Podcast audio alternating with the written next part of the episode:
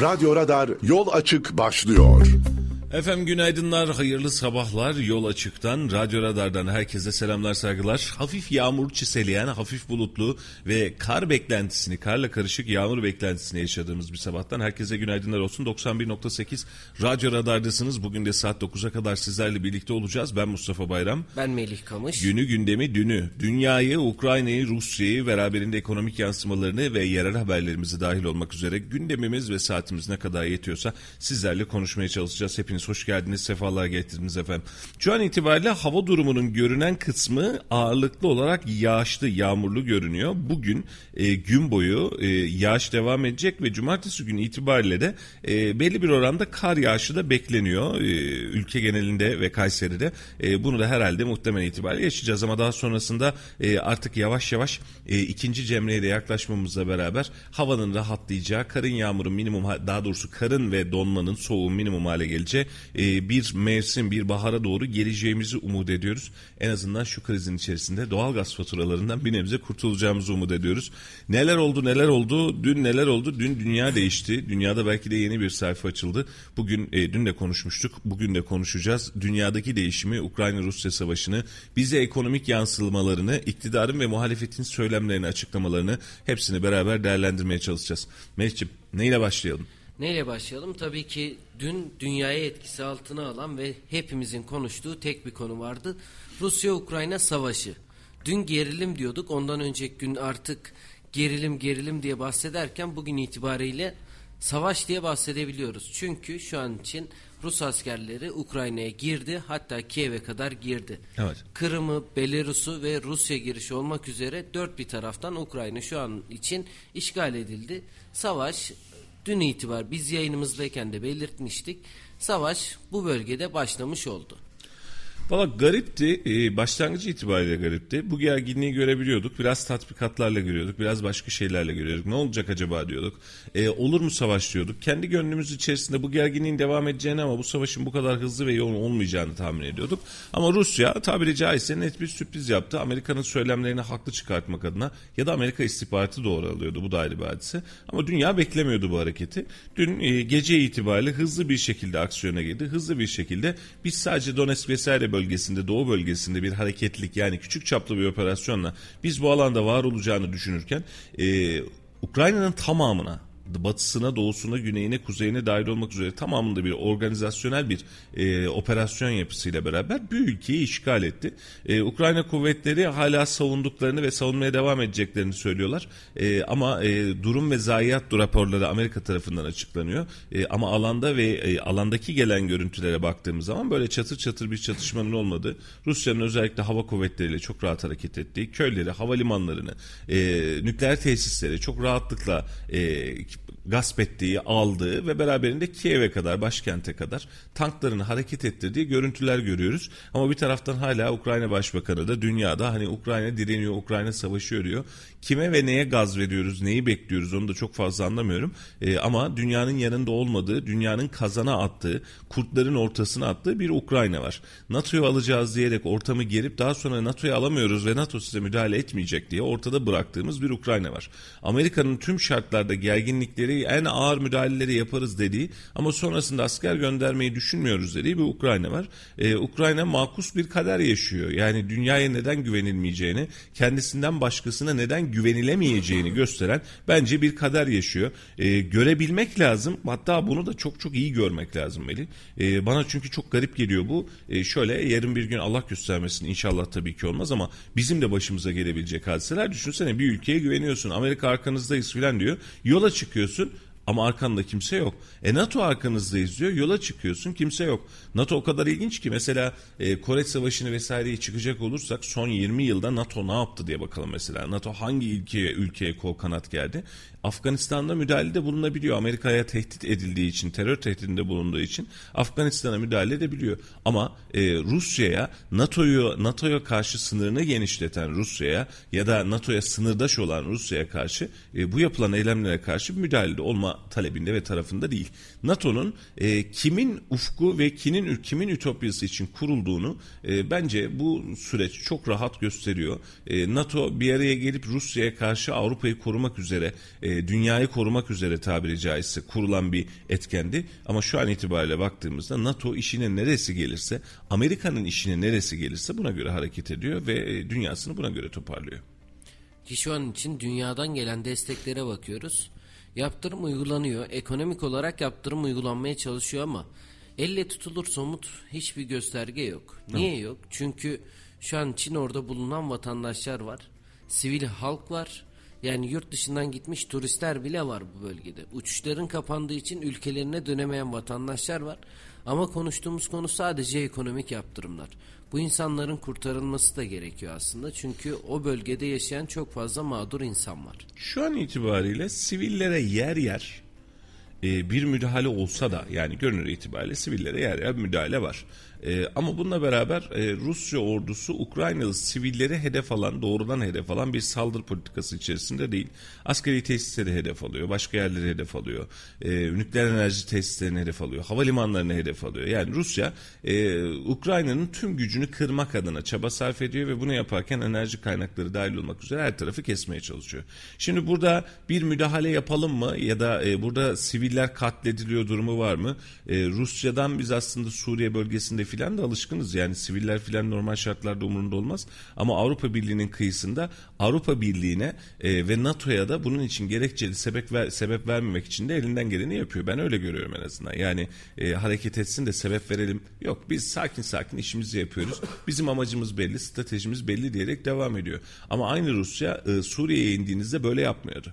Hani kimseye acımadan, kimsenin gönlüne yüreğine bakmadan gereğini fazlasıyla yapıyordu. E, sivilleri öldürmekmiş. Ya binlercesi öldünüz isterse umurunda değil ve bununla alakalı açıklama ve savunma dahi yapmıyordu. E, Suriye'dekilerin e, doğudakilerin insan olmadığı ama batıdakilerin daha insani müdahalelere karşı karşıya geldiği bir savaş ortamı da görüyoruz. Yani bu savaştan çıkartılacak çok fazla dersimiz var Melih. Yani öyle böyle değil gerçekten çok fazla dersimiz var. Şöyle düşün e, Suriye'de milyonlarca mülteci koptu. Ve Avrupa ve dünya bu mültecileri almamak için elinden gelen her şeyi yaptı. Mültecilerin çoğunu bize kakaladılar. Yani sizde kalsın sizden başkasına gitmesin diye. Avrupa sınırlarına kaçtıklarında bakın yani daha yeni haberlerden bunlar. Yunanistan sınırlarında mültecilerin e, kılıklarını, kıyafetlerini, çoraplarına kadar çıkartıp ondan sonra yeniden gönderip onların soğuktan donarak ölmesine sebep olduklarını ya daha yakın yani şu birkaç haftalık hadisenin içerisinde gördük. Ama şu an bakıyorsun tüm Avrupa ülkeleri Ukrayna'dan gelecek mültecilere hazırız diyor aradaki farkı gerçekten hissetmek lazım, bakmak lazım. Yani şimdi Suriye'de biz değiliz, Ukrayna'da biz değiliz. Tamam biz ikisinin arasında bir yerdeyiz. Ama insanlar sizden gelenlere ya da doğudan gelenlere mülteciler bazında çok da böyle çok sevimli bakmazken Ukrayna'dan gelen mültecilere buyurun gelin kapımız açık diyebiliyor. Çıkarılacak o kadar fazla ders var ki. Yani şu iki günlük savaştan, iki günlük dünyadaki iki günlük savaştan. Yani çok da uzun süreceğini zannetmiyorum. Hafta başına belki de muhtemelen toparlayacaktır. Ama e, onların mültecisine buyurun gelin kapımız açık ama Suriye'nin mültecisine gelirsek sen buraya gelemezsin. Sen burada olamazsın. Afganistan'ın mültecisine gelirsek sen gelme kardeşim istemiyoruz. Ama Ukrayna'nın mültecisi buyursun gelsin. Anladın mı iki yüzlülüğü? Şimdi Afganistan'da Taliban var ve 11 e, Eylül saldırılarını yaptı diye Afganistan'ı işgal eden güçler NATO güçleriydi. NATO gitti kendisiyle hiçbir sınır bağı bulunmayan bir ülke işgal etti. Çünkü bir, işgal etmek kolaydı, zayiatı azdı e, ve bir de e, NATO gücüyle yaptı. Yani Amerika'yı korumak için tüm NATO güçlerini seferber etti.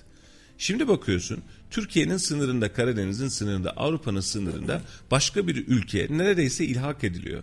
Neredeyse tüm bütünüyle fethediliyor, keşfi, yani işgal ediliyor. Asker göndermeyeceğiz. Peki ne yapacağız? Biz gerekli söylemleri söyleyeceğiz. Biz size şu kadar şu kadar şu kadar yaptırım uygulayacağız. Dün bir tanesi söylemiş çok hoşuma gitti. Ya diyor en az Amerika kadar ben de tepki verebiliyorum. Oturduğum yerden. Kınama yayınlayabiliyorum. Yani yaptıkları bizim için yaptıkları memleket için yaptıkları ekstra bir iş yok. İki yüzlü güvenilmez tüm taraflar için söylüyorum. Sözüne güvenilmez, idrakine güvenilmez, ne yapacağı sağ solu belli olmaz bir dünya düzeninin içine düştük. Rusya'nın kendi enerji kaynaklarıyla, kendi sanayisiyle. E, tabiri caizse severiz ya da sevmeyiz o ayrı bir hadise. Ama e, yaptığı işin arkasında durup hareket edebilen, askeri olarak müdahale edebilen ve bunu yaparken de ekonomik olarak sancılara, dertlere kalmayan e, bir ülke olduğunu görmüş olduk. Rusya'nın son 10 yıl 15 yıl içerisinde yeniden eski Rusya'ya doğru evrildiğini ve geliştiğini gördük.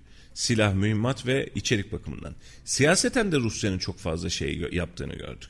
Mesela psikolojik harpi çok rahatlıkla önde götürebildiğini görüyoruz. Bunun e, haberlerini yaymak konusunda çok rahat olduğunu görebiliyoruz. Kendini dünya temelinde tüm dünya içerisinde ya adamın da haklılık payı var dedirtebilecek noktaya getirebildiğini görüyoruz. Kısmen en azından iyi kötü bir kamuoyu oluşturmuş durumda. Silah sanayisiyle ve askerlerinin gücüyle çok rahatlıkla dünyaya kafa, bildi, kafa, kafa tutabildiğini görüyoruz. Bugüne kadar birbiriyle kedi köpek gibi gördüğümüz Rusya ve Amerika'nın ki bugüne kadar birbirleriyle savaşmışlıkları yoktur e, bu iki ülkenin dünya sahnesinde al gülüm ver gülümü nasıl oynadığını gördük. Yani e, şu iki gün bence Türkiye için, dünya için çok önemli dersler içeriyor Meriç'im. O yüzden iyi analiz etmemiz lazım. Şimdi baktığımız zaman sadece Ukrayna'daki mesele değil. Tüm ülkelerden evet bir destek çıkıyor, destek var. Hatta karşı söylemler de var. Bu yüzden dünyadaki tavır nasıl şu an için? Sadece Amerika değil. E, Valla dünyadaki tavır içerisinde de belirsizlik var Melih'ciğim. Yani herkes bir şeyler söylüyor. Mesela Çin e, sükunete davet ediyordu. E, bu sefer Amerika'yı karşısına doğru aldı. Yani tüm günü gündemi takip edemedim. Dün birkaç saat takip ettim ve içim kalktı gerçekten. Hani psikolojimiz de kaldırmıyor bu kadar hengameden sonra. Ama Avrupa Birliği, Türkiye, beraberinde NATO, Rusya'ya karşı höt ne yapıyorsunuz sen filan diyor. Japonya diyor bunu. Ama işte dönüyorsunuz Tayvan'dan başka bir ses geliyor. Çin'den başka bir ses geliyor. E, Kuzey Kore'den başka bir ses geliyor. Onun da kendi içerisinde bir handikapı var. E, ama bakmış olduğumuz zaman e, Rusya gücünü ve dirayetini gelen tepkilere kulak asmamak üzere zaten kurmuş. Yani düşünsene hani biz şu an çıkacak olsak Melih'ciğim dolar kaç lira olacak diye düşünürüz. Adamların parası dün değer kaybetti. Adamların çok da umurunda olmadı. Borsası değer kaybetti. Adamların yine umurunda olmadı. Ama sorun şu adamların parasının yani rublenin düşüşünden daha fazla Türk lirası düştü. Yani savaşa giren Ruslar ama en fazla değer para e, e, değer kaybeden para Türk lirası. En fazla yarayı da biz aldık. Biz böyle konularda çok hassasız. Olacağı iyi kötü belliydi. Şöyle ee, daha öncesinde bu krizin başlangıcında da işte mevduat garantili, döviz garantili mevduatlar filan diye bahsetmiştik ya. Biz hep aynısını yaşıyoruz. Süreç şu Melih'ciğim. Bizim ekonomimiz çok esnek, çok kırılgan. Müthiş derecede ve çok zayıf. Ve bu tür durumlarda biz çok hızlı hareket edebiliyoruz. Ve o günde bu hesap sistemine itiraz ederken şunun için söylemiştim. Biz coğrafi olarak bulunduğumuz ortam sadece bizim elimize bağlı değil. Sen hükümet olarak ben bundan sonra sıkıntı yaşamayacağım diyebilirsin. Ama yanı başında patlayan bir bomba tüm dengeni değiştirebiliyor. Gördük. Yani 14-15 gidiyordu. Dün akşam saatleri itibariyle birazcık zannedersem müdahale de geldiği gibi ama emin değilim yani illa böyle diyemem. Yeniden 14'ler civarına doğru çekti ve şu an yine 14'ün üzerindeyiz. Dün neye kadar geldi? 14.60'lara kadar geldi. Herhalde dedim akşam dün de konuşmuştuk. Yani ciddi ciddi artışlar yaşanacak demiştim. Ama piyasa dalgalanması akşam saatlerinde birazcık sükunete bağlı ters değişimlerle beraber birazcık normalleşti. Ama kırılgan alanlarda bulunurken ekonomik olarak da süreç olarak da rahat edemiyoruz. Ülke takar mı? Vallahi takıyor. Yani şimdi Allah göstermesin savaşa giren biz olmuş olsak 50 lira olmuş umurumuzda olmaz. Ama savaşta biz değiliz. Yani daha silah sıkmadık, hiçbir şey yapmadık. Oturuyoruz oturduğumuz yerde en büyük kaybı da biz yaşıyoruz. Akaryakıta gelen zamlarla işte Brent petrol birazdan yeniden konuşuruz onu da. E yine en büyük sancıyı biz yaşıyoruz. Sancılanıyoruz. Müthiş derecede sancılanıyoruz. Kırılgan olmanın belki de dezavantajı. Ama e, dünya ekonomisine baktığın zaman dünya ekonomisi de evet bir miktar. E, ama bizim enflasyon katsayısı gibi. Onlar da birken 7 oluyor. Hani çok önemli oluyor ya. Bizde ho 50 oluyor 70 oluyor. Kimsenin umurunda olmuyor. Biz de birazcık öyle yaşıyoruz. Onlar %2 %3 yaşıyor yaşıyor. Ne kadar değer kaybettik diyor. Biz yüzde beş yüzde on kaybediyoruz. Ya neyse biz de iyiyiz filan diyoruz. Kendimizi teselli ediyoruz.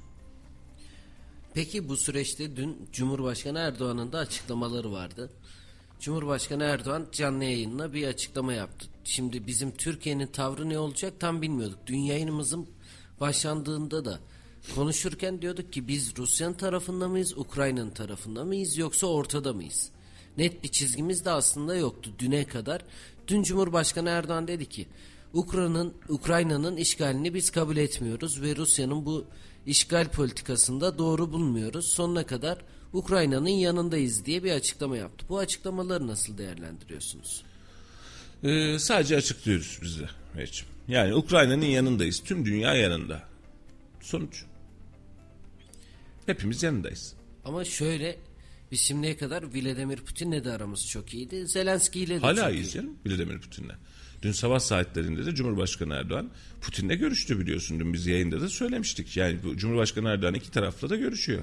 Aslında e, açık söyleyeyim dün de söylemiştim. Yani şu ana kadarki politikamız itibariyle çok kötü bir politika yerinde filan durmuyoruz. Yani fena durmuyoruz açıkçası. Yani iki tarafla da ilişkilerimiz iyi. Şu an biraz daha taşların dağılmasını süreci bekliyoruz. E, bence Cumhurbaşkanı e, NATO'nun ve Amerika'nın hareket kabiliyetini daha öncesinden gördü. Hani biz şu an görüyoruz, hayret ediyoruz ya aa kimse bir şey yapmıyor filan diye. Hatta Cumhurbaşkanı Erdoğan bu anlamda da birazcık atarlı. Hani NATO'ya hadi ne yapıyorsanız yapın toplanıp durmakla olmuyor filan diye açıklamalar yaptı mesela. E, bugün NATO e, liderler zirvesi var. Muhtemelen orada e, hani NATO'yduk hani ne yapıyorduk hani beyin ölümü gerçekleşmişti. NATO'dan medet umuyorsunuz diyecek. E, siz bunları yaparken S-400 konusu meydana gelecek. Siz bize patriotları vermediniz F-35'leri çektiniz diyecek. E, Türkiye e, NATO'nun bu kritik barajında bir miktar NATO tarafından da askeri güç tarafından da ben güç kazanacağını düşünüyorum. Yani avantajımıza gelebilecek pozisyona geldik gibi geliyor. Rusya ile ilişkilerimizin hala yakinen devam etmesi ve açıklanan yaptırım uygulamalarının içerisinde bulunmamamız da bizim için başka bir avantaj. Çünkü biz bunu daha önce İran'da da yaşamıştık, deneyimlediğimiz bir şey. Ee, her ne kadar biz o filan desek de hani meşhur Ebru Gündeş'in kocasının İran'da bebek Zencani'nin hatırlıyorsun değil mi onları? Ee, bunların yaşandığı dönemde biz e, farklı aracılarla İran'ın parasını aklıyorduk. Yani giriş çıkış yaptırıyorduk, ürün gönderiyorduk vesaire yapıyorduk. Şu anda da Rusya bizim için yeni bir İran pazarı gibi oluşmuş olacak ve bu anlamda ticaret açıkları, ticaret e, oynama alanları da sanki önümüze gelecek gibi. E, bunun içinde kötü bir yerde durduğumuzu düşünmüyorum ama açıklamalar bazında bakacak olursan evet biz demokratik olarak Rusya'ya destek veriyoruz.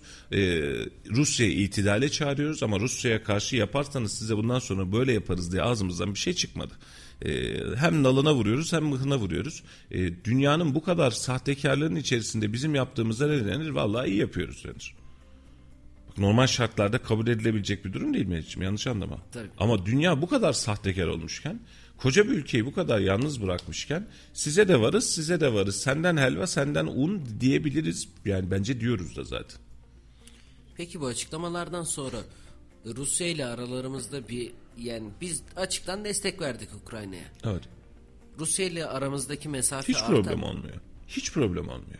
Yani şöyle biz şimdi telefonla görüştüler diye biliyoruz değil mi Meriç'ciğim? Telefonla ne görüştüklerini biliyor muyuz? Hayır. Şimdi ben sana diyorum ki Hüseyin'in yakasını bırak. Bak seni döverim diyorum. Sen Hüseyin'in yakasını topluyorum. Seni arıyorum. Eli ne yapıyorsun nasıl gidiyor filan diyorum. Ne hissedersin? Yani tavsana, tavşana kaç tazıya tut mu diyoruz acaba'yı şu an tüm dünya düşünüyor. Yani yana yana Ukrayna'yı gaza getiren Amerika. Yana yana gaza getirdi. Avrupa. Ukrayna'da hassasız bile gerekiyorsa yaparız şunu yaparız bunu yaparız dedi ve hiçbir şey yapmadı. Hiçbir şey yapmadı. Yani şu an ne yapıyor biliyor musun? Ukrayna şeye karşı Rusya'ya karşı Amerika'daki var olan parasını donduruyor. Bankalarının işlemini durduruyor. Ee, beraberinde ne yapıyor? Ee, bir şey de yapmıyor. Onlara yüksek teknoloji ürün satışını yarı yarıya düşürüyor. Bak tam da düşürmüyor. Yüzde elli yüzde elli düşürüyor. O kadar garip bir durum ki mesela öyle acayip bir denge ki öyle sahtekar bir denge ki Melih hani akıllara zarar. Mesela Amerika Rusya'ya bir ürün satıyor. Beraberinde misal olsun Japonya'da satıyor. Beraberinde misal olsun Almanya'da satıyor. Yani Rusya varsayalım ki bilmem bir şey çip satıyor. Bir entegre satıyor. Şu an diyor ki bunu yüzde elli azaltacağız diyor. Onlara dönüyor diyor ki ürün satmayın. Ama kendi buradan satmaya devam ediyor. Çok garip. Yani bunu derinlemesine gerçekten incelemek lazım. Türkiye üzerinde de incelemek lazım. Bak e, şuna yüzde yüz artık bir kez daha katılıyoruz. Yani bizim kendi içerimizde askeri olarak, silah sanayi olarak, savunma sanayi olarak müthiş derecede güçlü olmamız lazım. Bakın net, nokta net. Çünkü niye biliyor musun? Biz Amerika üstümüze gelince Rusya'ya güveniyoruz. Rusya üstümüze gelince Amerika'ya güveniyoruz. İkisinin de ne kadar güvensiz olduğunu görüyoruz. Biz kime güvenelim? Biz Araplara mı güvenelim? Rusya'ya mı güvenelim? Avrupa'ya mı güvenelim? NATO'ya mı güvenelim? Amerika'ya mı güvenelim? Böyle bir güven ortamı kalmamış dünyada. Valla dünya bizim sokağa dönmüş. Yani herkes birbirine gülüyor ama herkes cebindekini koruma derdinde. Herkes birbirine giriyor ama başımıza iş gelecek diyorlar. Kimse birbirinin arkasını dönmüyor. Hiç kimse dönmüyor. Birilerini gaza getiriyoruz, patlatıyoruz. Aa geçmiş, aa görüyor musun Zelenski çok ayıp oldu sana filan diyeceğiz. Ve muhtemelen 3-5 gün içerisinde de Zelenski hükümeti düşecek. Zelenski yurt dışına çıkacak. Ya da Rusya tarafından esir alınacak belki de bilmiyorum. Yani bir şey olacak. Hani çünkü Rusya'nın oradaki temel amacı Zelenski'yi daha doğrusu Batı yanlısı yönetimi değiştirmekti. Bunun için orada ve bunu yapmaya çalışıyor. Yapacak mı? Vallahi yapmış gibi bile görünüyor. Sadece inat ediyoruz şu an itibariyle bence. Ee, ve bunu değiştirecek. Ve Zelenski ya da beraberindeki onun müttefikleri yani ittifak halinde olduklarının hepsi oyun dışı. Sonra ne oldu? Ya biz hala yaptırım yapıyoruz. Kime göre? Zelenski'ye bir şey fark edecek mi? Ukrayna için bir şey fark edecek mi? Girdiğimiz yerin ve çıktığımız yerin çok fazla rahat olmadığını ve dünyanın e, çok sahtekar olduğunu gördük. Yani ben gerçekten bu kadar sahtekar bir dünya düzeni beklemiyordum. Yani gereğini yaparız, ötleriz, ötleriz, NATO'ya alırız filan verdiler gazı, verdiler gazı, attılar odunu. Ondan sonra şu an adama diyorlar ki ya siz şapa durun, biz siz savuna durun da biz yaptırma uygulayacağız buradan. Rusya çok ağır darbe alacak. Rusya da ne açıkladı biliyor musun? Yüz küsürüncü dedi bu. Yap, açıkladığınız şey paketi. Yaptırım paketi. Biz buna alışkınız dedi çok dövme çok verme arsız olur çok e, hadisesi var ya ona döndü iş ya. E, hiç uğraşma dedi biz tamam iyiyiz keyfinize bakın dedi. Olayı patlattı jelatinini kapattı. Şu an itibariyle de bugün şu an son dakika gelen bilgiler e, Rus güçleri Kiev'i kuşatıyor şu an itibariyle. Yani başkentin işi de bitiyor.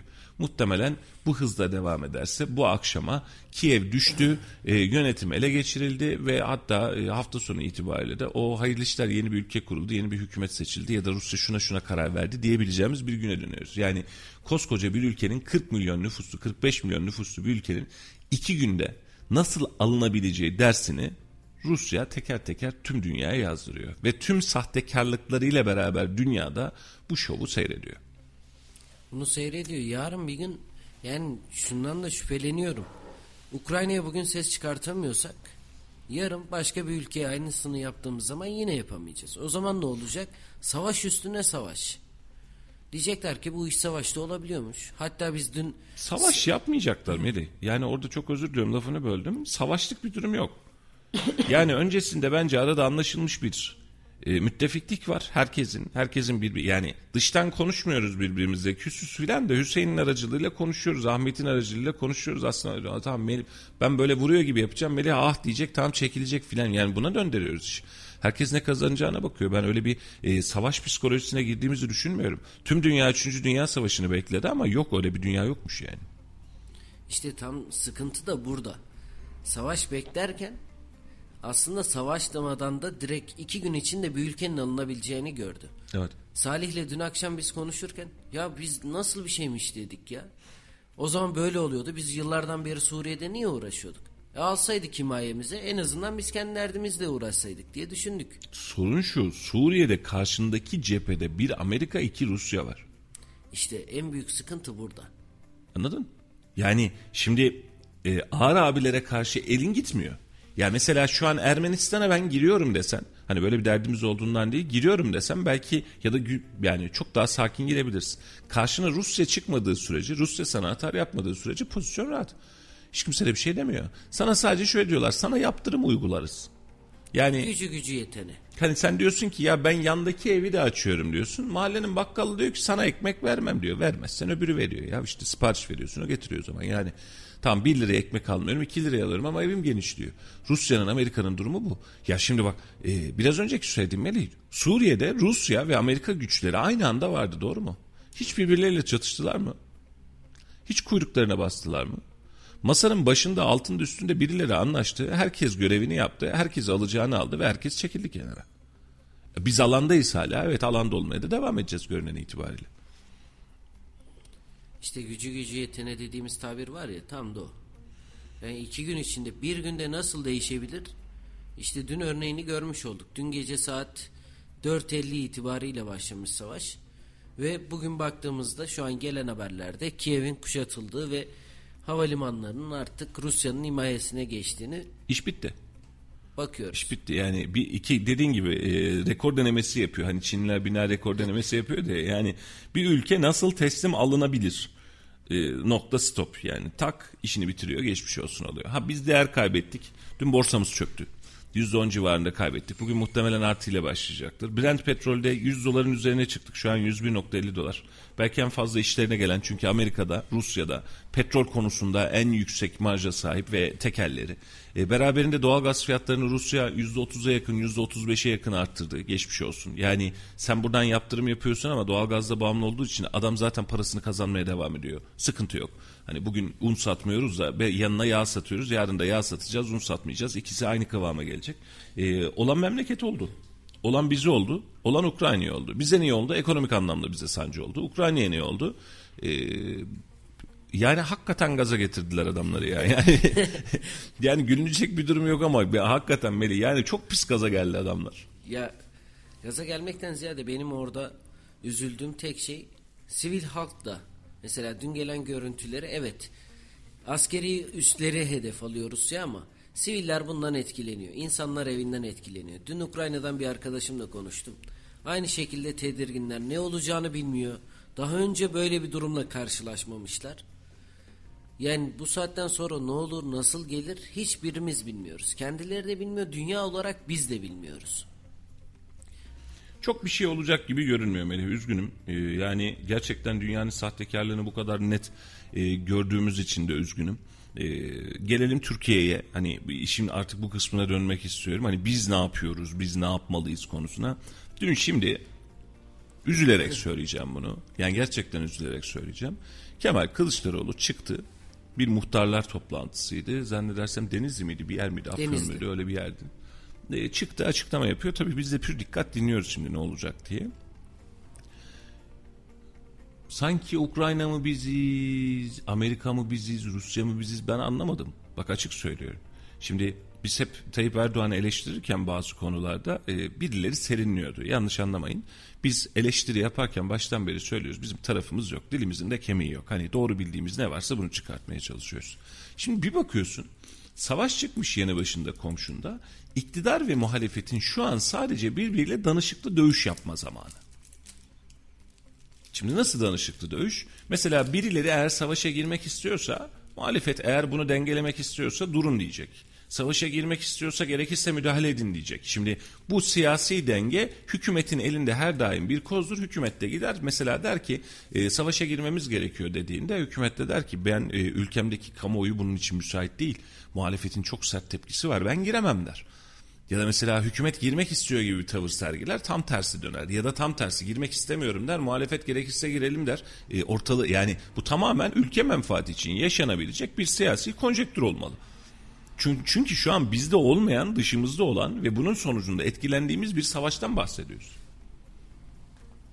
Ama bizim ana muhalefet liderimiz üzülerek söylüyorum ne yazık ki savaşla alakalı tek suç Türkiye'ninmiş gibi ya da Cumhurbaşkanı Recep Tayyip Erdoğan'ınmış gibi söylemler geliştiriyor. Bakın üzülerek, üzülerek ve bin kez üzülerek söylüyorum. Yani böyle bir muhalefet anlayışı olmaz ve olmamalı. Hani desteklersiniz, omuz atarsınız, ülkemizin yanındayız dersiniz, Türkiye'nin ne yapması gerekiyorsa arkasındayız dersiniz ya da tam tersini söylersiniz ama bir nesne çıkartırsınız. Bu bir seçim malzemesi değil. Ukrayna'daki olan savaştan ve savaşın sonucundan bizim seçimi etkilemeye çalışmanın da bir anlamı yok. Ve bu ufku görebilecek Rabbim bize siyasetçiler nasip etsin. Bunu çok ciddi ve samimiyetle söylüyorum. Yani dün bana çok garip geldi. Çok garip kuraba geldi yani. Böyle bir açıklama bana çok niteliksiz geldi. Şimdi stratejiktir Meriç'ciğim bu tür zamanlar.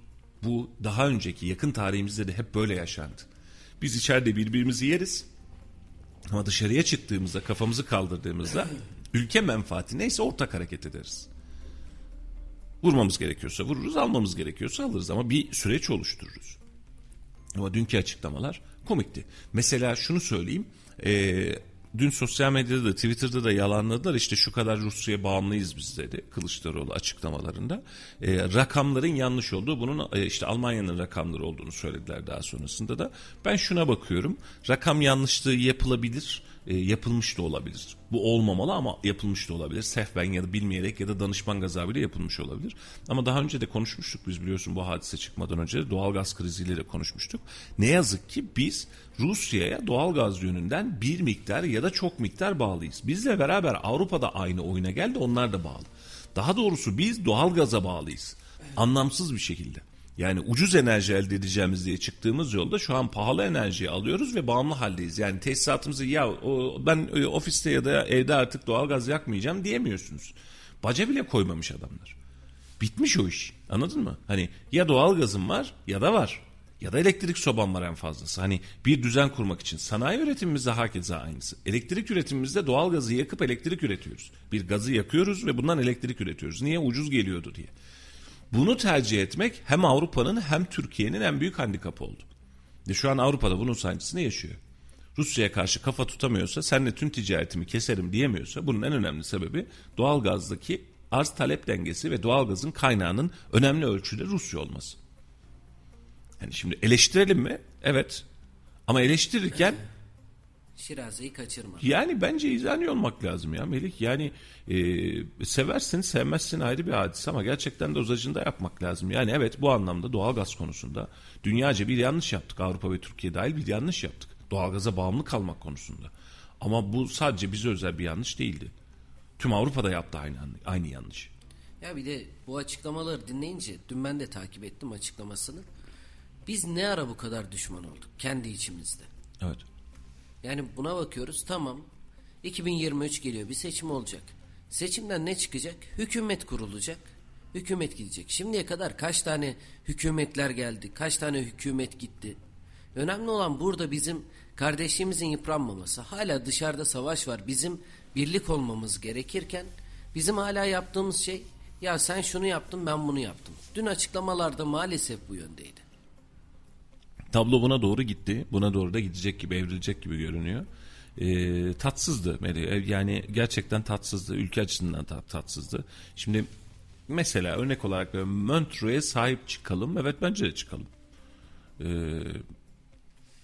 bunu yaparken söylerken Atatürk'ü anmak ve övmek günah değil.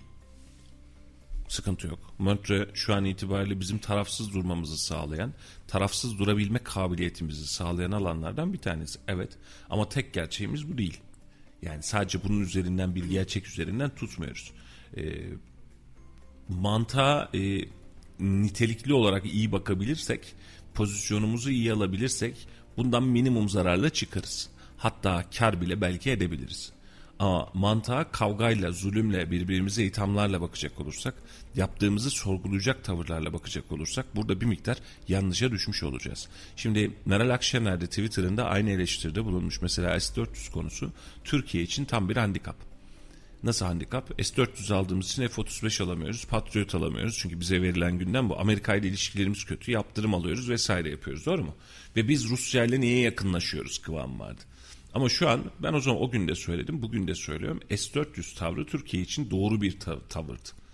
Size Patriot vermiyoruz, hava savunma sistemi vermiyoruz diyen yere ikinci bir ürününüz var. Yani beş tane ürün yok hava savunma sisteminde. Hadi bir de Kenya'da ürün varmış gidelim ona bakalım filan diyemiyorsunuz. Gidiyorsunuz siz vermiyorsanız alıyorum bak diyorsunuz göstere göstere bak alacağım diyorsunuz. Alırsanız şöyle alacağım kardeşim diyorsunuz. Bu benim ülkem ve ben alacağım diyorsunuz ve egemen bir ülke olduğunuzu göstermek adına ve kendi sistemlerinizi kurmak adına gidiyorsunuz S-400'ü alıyorsunuz. Hatırlıyor musun? Geldi geldi gidiyor şunu yapıyor kuruluyor geliyor. Yani bunlar çok ciddi haber oldu Türkiye'de. Çünkü herkes şunu bekledi. Biz S-400'ü aldık tepemize binecekler. Yok kazın ayağı öyle olmuyor. Şimdi mesela Kemal Bey'in de Meral Hanım'ın da S-400 açıklamasından da ben hayıflanıyorum. Siz diyorsunuz ki S-400'ü niye aldınız? Haklısınız.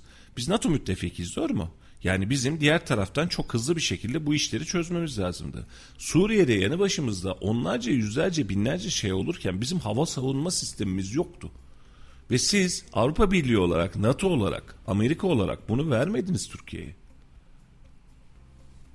Biz sizle müttefik, dost ve ortağız ama hiçbir zaman için üstümüzden elinizi çekmediniz.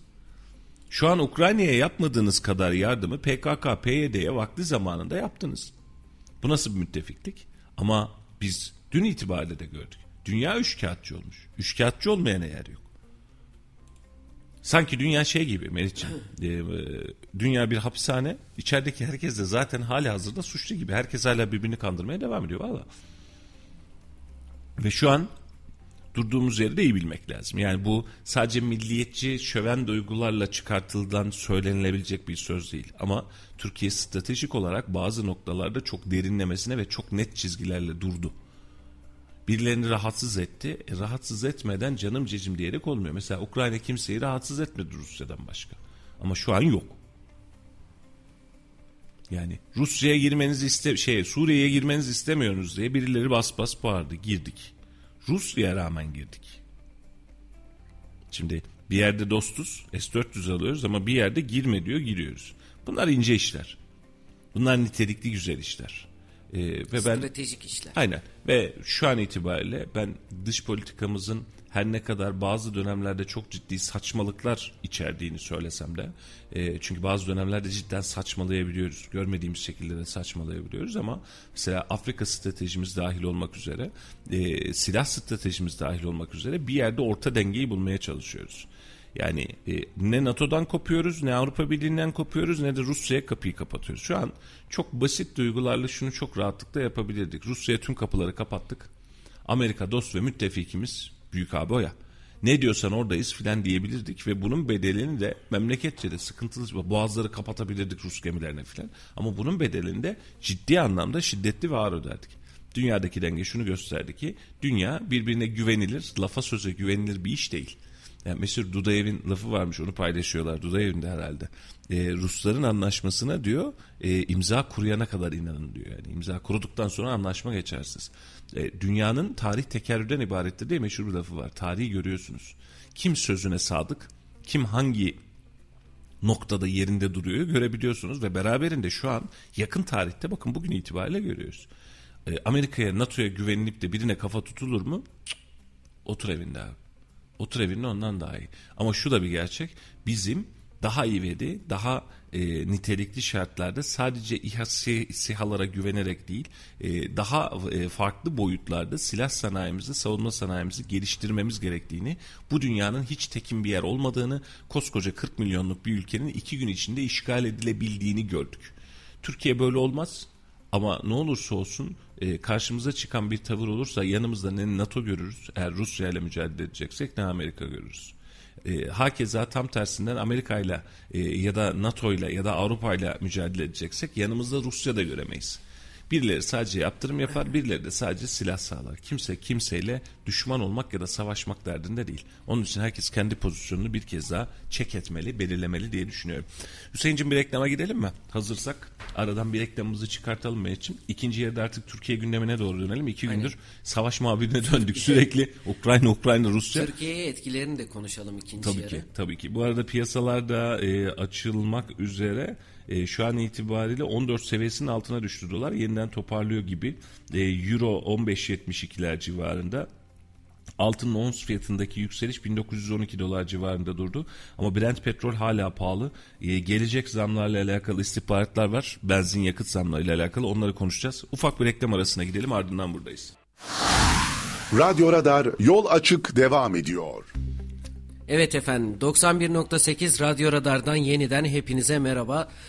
Rusya-Ukrayna gerilimini konuşuyoruz. Sohbet muhabbet edasında bir program oluyor. Hepiniz yeniden hoş geldiniz, sefalar getirdiniz. Bizleri sosyal medya hesabımızdan Radyo Radar 918 Instagram hesabından takip edebilirsiniz.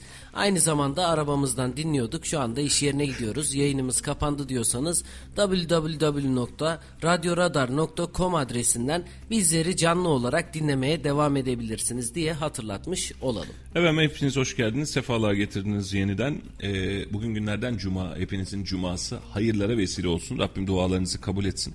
Ee, Rabbim e, hayırlı günler, hayırlı ibadetler nasip etsin inşallah. Ee, onu da aradan en azından e, cuma tebriğimizde aradan çıkartmış olalım. Şimdi e, Ukrayna ana gündem ama Türkiye'deki var olan hadisemiz ve içeride yaşadığımız hadiselerde ciddi anlamda hareketlilik yaşayacağız gibi görünmeli. Çünkü şöyle savaşı bile dışımızda gelişen savaşı bile yerli yerel siyasetimizin gündeme haline getirmeye başladıysak artık vakit, zaman ve nitelikler sıkışmaya başladı. Çok doğru hareketler yapan, çok doğru hamleler yapan e, siyasetçilerin seçim süreci itibariyle kazanacağı ya da kazanç elde edeceği, oy kazanacağı ama diğer taraftan da e, bazı e, niteliksiz siyasetçilerin de tarih sahnesine gömüleceği bir dönemi yaşayacağımızı umut ediyorum. Yani niyet etmiyorum sadece umut ediyorum. E, çünkü nitelikli söylemler çıkartmak, nitelikli hareketler çıkartmak herkes için ideal olacak. Şu an itibariyle e, dinleyicilerimiz de bunun farkında. Sağ olsunlar bu anlamda teveccüh gösteriyorlar. Bir şey doğruyken doğru demek veya yanlışken yanlış demek hiç kimsenin üzerinden bir şey eksiltmez. Şimdi örnek olarak veriyorum. Yerel bir siyasetçi için Büyükşehir Belediyesi'nin hizmetlerini eleştirirken istediğiniz kadar eleştirebilirsiniz. Sıkıntı yok.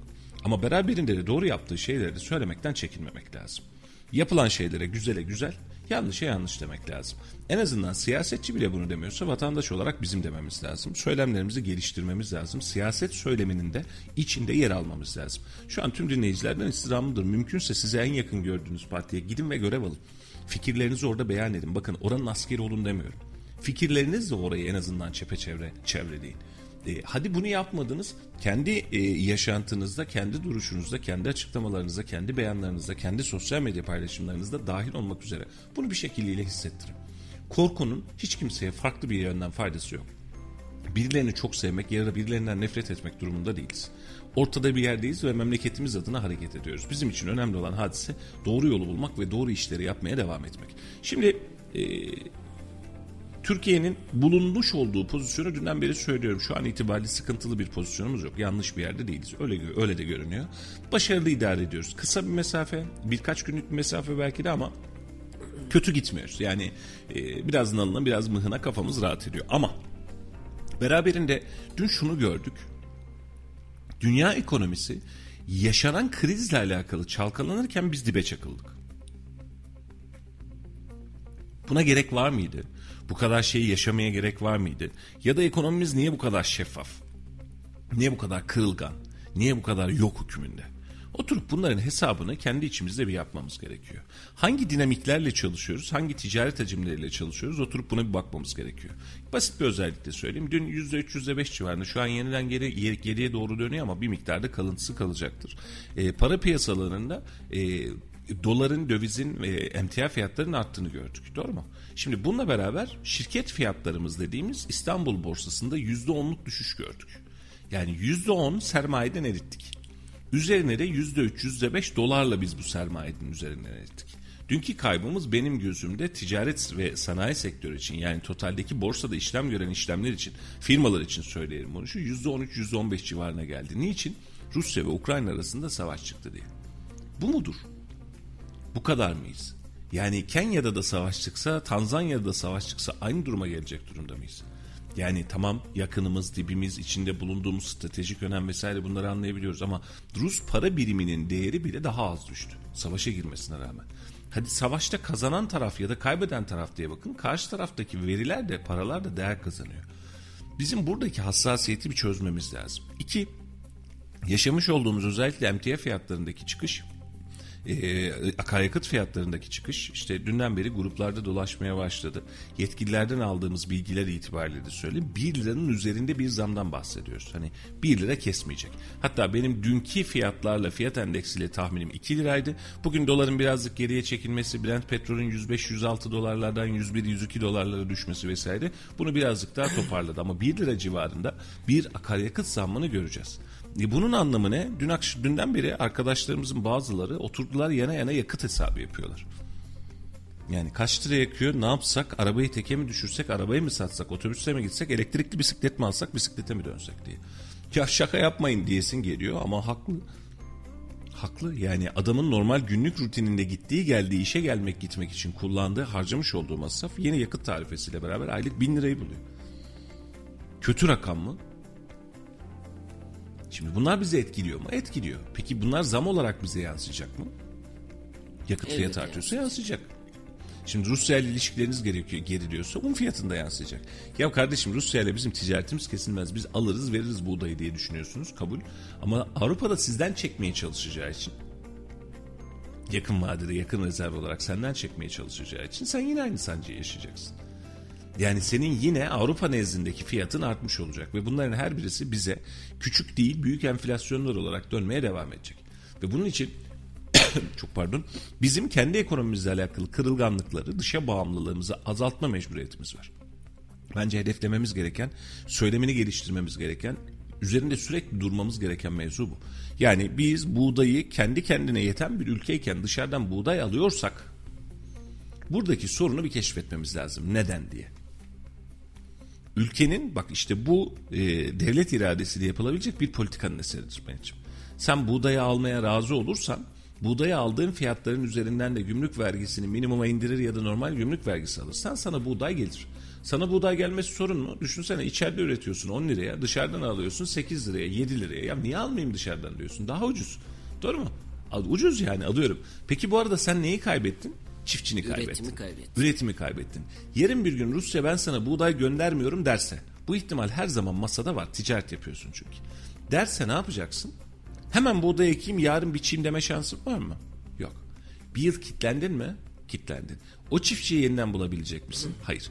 O zaman ne yapacaksın? İçerideki üreticiyi desteklemek adına dışarıdan gelen ürünü içerideki üreticinin fiyatının üzerine çıkartacaksın ki içerisi hareket etmeye devam etsin. Örnek olarak veriyorum. Şimdi e, Rus sen 10 liraya üretiyorsun. Rusya'dan 7 liraya geliyor. Rusya'dan 7 liraya aldığın ürüne belli bir gümrük vergisi koyacaksın. Rusya'dan gelen ürünü 10 liraya çıkartacaksın. İçerideki üreticisi de 10 lira üretmeye devam edecek. Pazarı dengeleyeceksin. Bu senin gücün. Eğer bunu yapmazsan içeride çiftçin kalmaz. İçeride hareket edebilecek yerin kalmaz. Bir dönem mesela Avrupa Birliği bunu bize yaptı. Şeker üretmeyin dedi. Bize şeker ürettirmedi. Şekere kotalar geldi. Hala kotaların esamesi devam ediyor. Ya kardeşim e, üretiyorum. Dışarıda da buna ait bir pazar var satabiliyorum. Hayır sen üretmeyeceksin dedi. Tekstilde Amerika bize hala aynısını yapmaya devam ediyor. Demir çelikte yapmaya devam ediyor. Bu tür konulara çıkmış olduğumuz zaman, bu tür konular oluşmuş olduğumuz zaman bizim ülkece kendi ekonomik politikalarımızı çok ciddi gözden geçirmemiz lazım. Bakın biz bir tarım ülkesiyiz. Ağır sanayi ülkesi değiliz, tarım ülkesiyiz. Her şeyin ötesinde. Uçsuz bucaksız topraklarımız var, kaynaklarımız var, doğru mu? Akarsularımız var, ırmaklarımız var. Sulu ve susuz tarım için yapılabilecek binlerce dönüm, yüz binlerce, milyonlarca dönüm arazimiz var. Ve bizim buğday konusunda başka bir ülkeye bağımlı olmamız ya da oradan satın alma yapıyor olmamız bana garip geliyor. Büyükbaş hayvan yetiştiriciliği. Yani fiyatı belli bir miktar çıktığı zaman dışarıdan hayvan getiririz ha dediğiniz günü iyi hatırlayın. Ki getirdiniz. Doğru mu? İçeride tekerleşiliyor. Hayvancılar çok fazla para kazanıyor. E, içeride insanlar bundan rahatsız oluyor. Vatandaşın alım gücü diye yurt dışından ithal angus ineklerini getirdik. Şu an itibariyle bakıyorsunuz içeride büyükbaş hayvan yetiştiriciliği yapmamak adına tüm çiftçi kaçıyor. Dişi hayvanları neredeyse katliam gibi kestiriyor. Dişi hayvan kesilmez normal şartlarda. Ve içerideki pazarda gün geçtikçe daralıyor. Peki niye? Politikalardan dolayı. Aynen Şu an mesela e, dünya geneline baktığımızda tarımda en ileri dediğimiz ülke hangisi? Hollanda. Tarımda gerçekten gelişmiş bir ülke. Evet. Hollanda dediğimiz yer ne kadar? Konya yer? kadar bir yer işte toplamda. Konya kadar yok bile neredeyse. E şimdi bizim ülkemizin çok verimli toprakları var. Bu alanda da kendimizi geliştirmemiz lazım. Politikalardan bahsederken evet çiftçiyi destekleyelim vesaire ama son yaşanan gelişmelerde o Angus ineği getirmemiz, diğer dışa bağımlılığımız neyi gösterdi bize? Köydeki kent e, nüfusun kente göç etmesini sağladı. Böyle olunca ne oldu? Biz baktık ki köyde bir şey yok. Tamam dedik. Kente geldiler ve burada asgari ücretli çalışan insanlar oldu. Bizim öyle politikalar yapmamız lazım ki bu insanları yeniden tarıma teşvik edebilmemiz lazım. Eğer bu insanları biz teşvik edebilirsek o zaman deriz ki tamam bak çiftçilik iyi kazandırıyormuş. Çiftçilik yapılsın. Gelecek nesle bir meslek aşılayacağımız zaman çiftçi bir baba oğluna bak oğlum gel okuyacaksan oku ama yine de gel çiftçiliğini yap bu işin başında dur diye söyleyebilmemiz lazım. Geliri de buna göre olması lazım. Meçim bu politikaları eğer düzgün tanımlarla ve ticari kaygılar olmaksızın çözebilirsek ticareten kaygısı olmadan halletmemiz lazım. Bu işin çözümüne ulaştırabiliriz. Yani bizim buğdayı, bizim enerjiyi, bizim e, örnek veriyorum şekeri, bizim büyükbaş hayvanı dışarıdan almayacak hale gelmemiz lazım. Bakın şu an itibariyle biz e, belli bir fiyat zammını e, aldık, kabul ettik ve hazmettik mi? Ettik. Ettik. Yüzde yüze yakın, yüzde yüz elliye yakın enflasyonu aldık ve hazmettik. Şimdi bunun içerisinde et fiyatı şu an 60 lirayken örnek olarak veriyorum. 90 lira olursa ölür müyüz? Ölmeyiz. Ölmeyiz. Ama bir politikanın başlangıcını Aynen öyle. gerçekleştirmiş Yani oluruz. eğer biz bu kısmı toparlayabilecek olursak memleketi rahatlatacağız. Ama toparlayamayacak olursak düşünsene her şeyde dışarıya bağlısın. Peki nereye kadar? Savaş çıkana kadar. Nereye kadar? Ekonomik olarak seni sana hissettirilene kadar. O zaman da kitleniyoruz işte. Yani enerji fiyatlarında aynısını söyleyelim. Yani e, şu an itibariyle enerji fiyatlarındaki durum ortada mı? Ortada. Sıkıntı var mı? Tamam dünya genelinde sıkıntı bu diyoruz. Peki enerjide biz kendi içimizde bu hale getirmiş olsaydık ne olurdu? Kendi enerji kaynaklarımız bizim kendi elimizde olmuş olsaydı ne olurdu? Etkilenir miydik? Etkilenirdik belki ama bu kadar çok etkilenmezdik. Biz minimal düzeyde etkiler ve geçerdi. Aynen öyle. E şimdi yani bu da politika gerçekten önemli bir şey olmalı. Gelecek için ben bu politikayı yapıyorum diye seçimler kazanıp seçimler kaybettirebiliyor. Özellikle üretim konusunda bizim ilk 29 Ekim'de yayınlarımıza başladık. İlk günden beri tek konuştuğumuz şey milli ve yerli üretim. Milli ve yerli üretim derken savunma sanayide bizim milli ve yerli üretim araçlarımız olması lazım. Tarımda milli ve yerli üretim araçlarımız olması lazım ki bizim bu savaş oluyor yüzde on değerinde. Hatta genele baktığımızda yüzde on üç yüzde on dört değerinde bir değer kaybı var para olarak. E bunu yapmamak için ne yap ne yapacağız? Dışa bağımlılığımızı azaltacağız. Kendimiz üretebiliyorsak ve tükettiğimiz kadarından fazlasını ihracatla biz dışarıya da aynı şekilde gönderebiliyorsak bizim için hedeflerimiz ulaşmış zaten. O yüzden biraz daha politikalarımızı güncelleyebilmek en önemli araçlardan bir tanesi. Buna hızla e, millileştirme çabasıyla girmemiz ve milli yerli üretimi hızla toparlamamız gerekiyor. Eğer bunu yaparsak toparlayacağız ama eğer bunu yapamazsak ciddi anlamda sıkıntı yaşayacağız Mehmetciğim. Yani şu an bu savaşta bize aynısını gönderiyor. Bizim bu anlamda bir e, ekstrem bir hareket alanımız yok. Mecburen biz bunu minimize edeceğiz. Mecburen kendimizi millileştireceğiz. Bunun maliyetine razı olacağız. Yani mecburen razı olacağız. Ee, ve bu işin içerisinden çıkacağız. Eğer bunu yapmazsak, kendimizi millileştirmezsek biz e, çok ciddi sıkıntı çekeceğiz görünüyor. Yani Rusya karşısında, Amerika karşısında, Suriye karşısında, İran karşısında bak neresi olduğu fark etmiyor. Etrafımıza bir göz atın. Bizim normal bir anımız yok. Her tarafımız düşmanla dolu. Ve herkesle her an düşman olabiliyoruz. İşte biz tam da bu savaş durumlarını konuşurken hep söylediğimiz bir laf var. Bizim bizden başka dostumuz yok. Evet. Yani yarın bir gün savaş çıksa Suriye'dekileri, mültecileri konuştuk. Avrupa ne dedi? Suriyeli geleceği zaman ya göndermeyin kardeşim. Bunlar sizde dursun. Biz gerekli de- desteği size verelim ama gelmesinler Avrupa'ya dedi. Yunanistan'a kaçmaya çalıştılar. Yunanistan'ın bu insanları kovdu. botlarını patlattığını, diri diri gömdüklerini gördük. Evet. Tabiri yerindeyse. Ukrayna'da aynı savaş var. Avrupa ne diyor? Biz göçmenlere açığız. İstediğiniz zaman gelebilirsiniz. E bu ifadelerle de karşılaşıyoruz. Yarın bir gün biz ne Suriye'yiz ne Ukrayna'yız. Bizi kabul edecekler mi etmeyecekler mi? Etmesinlerdi. Çünkü biz bu ülkemiz için, milletimiz için, vatanımız için bu topraklar üzerinde doğduk. Bu topraklar üzerinde ölürüz. Ama yani dünyanın davranışını biz bu savaşla beraber bir kere daha görmüş olduk. Hiç kimseye, hiçbir ülkeye dost olunamayacağını. Çünkü tüm ülkelerden dün açıklamalar geldi. Fazlasıyla açıklamalar geldi. Tweetler geldi peşi peşine. Ama biz sadece tweetten ibaret olduğunu gördük ya da açıklamadan ibaret olduğunu gördük. Ekonomik yaptırım uygulanacak. Evet bugün güzel bir şekilde uygulanıyor diyebiliyoruz. Ama yarın bir gün bu da kalkar. Ambargoyu kaldırdık. Çünkü danışıklı dövüş dediğimiz menfaatlerin farklı bir yerde menfaati kesişir. O zaman da ya kusura bakma diyebiliyoruz.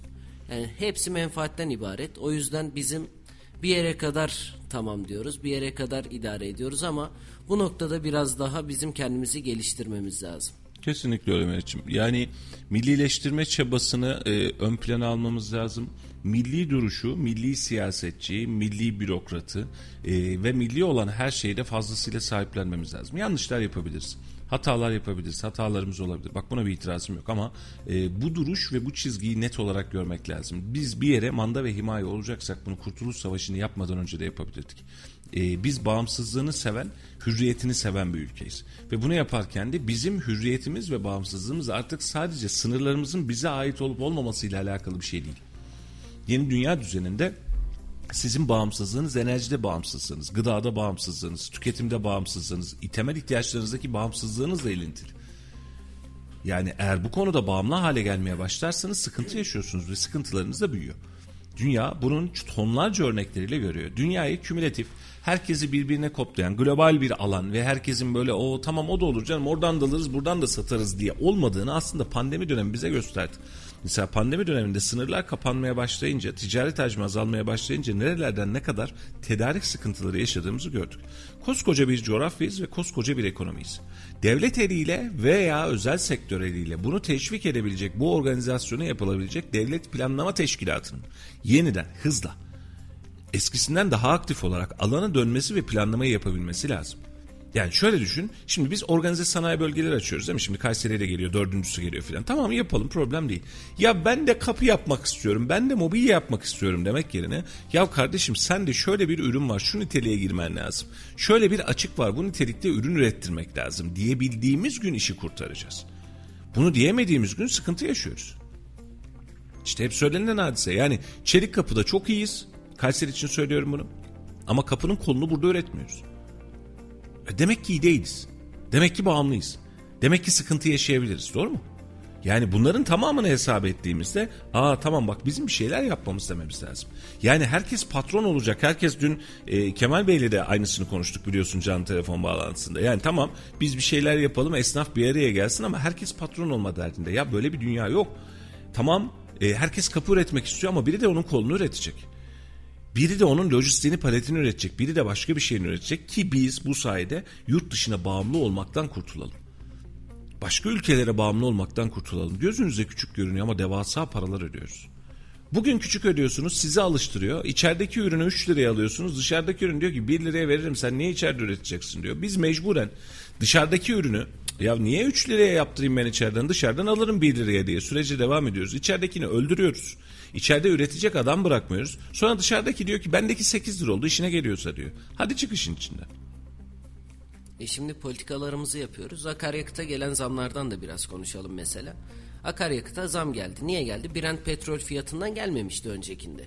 Bizim izlediğimiz bir politika vardı. Her zaman konuştuk. Enflasyon sonuç neydi? Faiz Faiz, sebep. faiz sebep, enflasyon sonuç. Baktığımız zaman bizim politikalar. O zaman Brent petrol ne kadardı? 68 dolar, 69 dolara piyasada değeri vardı Brent Evet. petrolde. Ama biz dışa bağımlılığımızda doların artmasından kaynaklı olarak baktığımızda do, e, benzinin, motorinin, LPG'nin %100'e varan zamlarını gördük yaklaşık olarak. Geçen sene bu zamanlarda 8 lira olan benzin bugün itibariyle 16 lira olmuş durumda. E biz dışa bağımlılıktan konuşurken bunların bize gösterdiği sonuçları biz gerçekten görüyoruz. Mesela tamam bugün e, bu hafta itibariyle yeniden bir zam bekleniyor. Bugün bugün gelmezse de yarın bir zam gelecek. Ne kadar gelecek hemen onu da aktaralım. Cumartesi gününden geçerli olmak üzere tahmin ediliyor şu an için. Motorine 1,5 lira, benzine de 1, 1 lira 61 kuruşluk yaklaşık olarak bir zam bekleniyor. Evet. Bu e, hem doların dünkü savaştan dolayı doların artmasından hem de Brent petrolün 2014 yılından beri ilk defa dünya piyasalarında Brent petrol 100 doları aştı. Şu dakika itibariyle de 101 dolar olarak 101 dolar seyrinde geziyor. Arttı mı? Arttı. Evet. Ama bundan önceki konuştuğumuz hadisede de Brent petrol 69 dolarken biz bu zamları yaşadık. O yüzden bizim biraz daha yerli ve milliliğe dönüp Bu konuda çalışmalarımızı arttırmamız gerekli. Net tablomuz bu. Ee, inşallah yapabiliriz. İnşallah bunu destekleyebiliriz. En büyük temennimiz. Ee, ve dediğimiz gibi hani bunu yaparken bunları söylerken aman şu iyi olsun aman şu kötü olsun değil. Hükümetler geçer, siyasetçiler geçer, başkaları geçer ama geriye kalacak tek şey yaşadığımız ülkedir.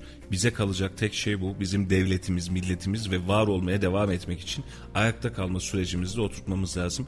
Ee, ülkede e, ahlakı bozulan e, bir nitelik var. Yani benim en büyük korkularımdan bir tanesi bu. Türkiye Cumhuriyeti e, ilelebet payidar kalır ve ilelebet herkese tüm dünyayı da yedi düvele de meydan okur. Bu anlamda vatandaşlarımızın e, gerek milli duygularını gerekse yapısal durumlarını çok çok rahatlıkla görebiliyoruz. Ama bo- bozulan ahlak beraberinde bozulan bir sistem anlamına gelecek. Benim en büyük kaygılarımdan bir tanesi bu. Mesela bozulan ahlaktan kastettiğimiz doğruya doğru eğriye eğri diyememek bu bir bozulan ahlak göstergesidir. Hırsıza hırsız diyememek bir bozulan ahlak göstergesidir. Yapıyor ama bizden canım neyse diye demek bozulan ahlak göstergesidir. Bu sonuçları yaşamaya devam ettiğimiz sürece de kaygım artıyor. Ülkem için kaygım artıyor. Halbuki biz dümdüz dost doğru kendi içimizde birbirimizi savunan, doğrular üzerinden bir nitelik oluşturan, doğru şeyleri yücelten ve yanlış şeyleri eksilten bir toplum olursak her şeyin üstesinden gelebiliriz. Şu an ama sanayide birileri bir şeyler üretsin diye yola çıktığımızda, niyete çıktığımızda ya abi üretip ne yapacaksın? Git şuradan iki tane ihale aldı otur oturduğun yerde. Ne kadar ne gerek var bu kadar riske? Devlet zaten destek vermiyor. Ya da e, devlet yarın bir gün bak sınır kapılarını açar sen o, sen o ürünü orada satamazsın dediğimiz gün her şeyi kaybediyoruz. Biraz önceki buğday örneği ya da başka bir ürün örneğindeki verdiğimiz hadise. Bizim devletimize de sonsuz güvenmemiz lazım. Devletin içerideki vatandaşını üreticisine ezmeyeceğine ve bunun bir planlama üzerine bir politika olarak devam etmesine sonsuz güvenmemiz lazım. Bakın biz enflasyona karşı gelebiliyormuşuz bunu gördük. %50 %100 enflasyonun karşısında durabiliyormuşuz. Ama bu enflasyonun sebebi bizim e, oyunlarımız ya da bizim kafamızdaki dünya değil de ya kardeşim biz yerli üretime gireceğiz. Evet bir miktar ürünlerimiz pahalı olacak ama hiç kimseye de boyun eğmeyeceğiz deseydik biz yine bu fiyat artışına bir şekliyle razı olacaktık. En azından içeride üretilecekti. Üretimimiz artacaktı. Hareket kabiliyetimiz artacaktı dün itibariyle 5 liraya mal ettiğimiz herhangi bir ürünü yani yurt dışından gidiyor 5 lira alıyoruz üzerine takıyoruz 10 liraya da biz satıyoruz bunu kardeşim ya da 100 liraya satıyoruz da işte bunun maliyeti bize 5 lira dediğimiz ürünü bugün itibariyle doların artışından dolayı bile kafadan 10 liraya satıyorsun. Bir de emtia artışı var diyor bir de malzemeden veriyor bir de öbür taraftan veriyor 20 liraya alıyorsun. Ya hani 5 liraydı. O zaman 20 lira versen ben de içeride üretirdim. Ama şu an o iş için iş işten geçti. Bunun için bu noktaya e, doğru tanımlarda dönmek lazım. Siyasetçilerden de istirhamım şu. Söylemlerinizi bu yönde ve desteklerinizi bu yönde geliştirecek olursanız herkes için rahatlıklar çıkacak. Bu organizasyonu yapabilecek kabiliyetler çıkacak. Şu an kanuni olarak belki bazı noktalarda eksikliklerimiz var.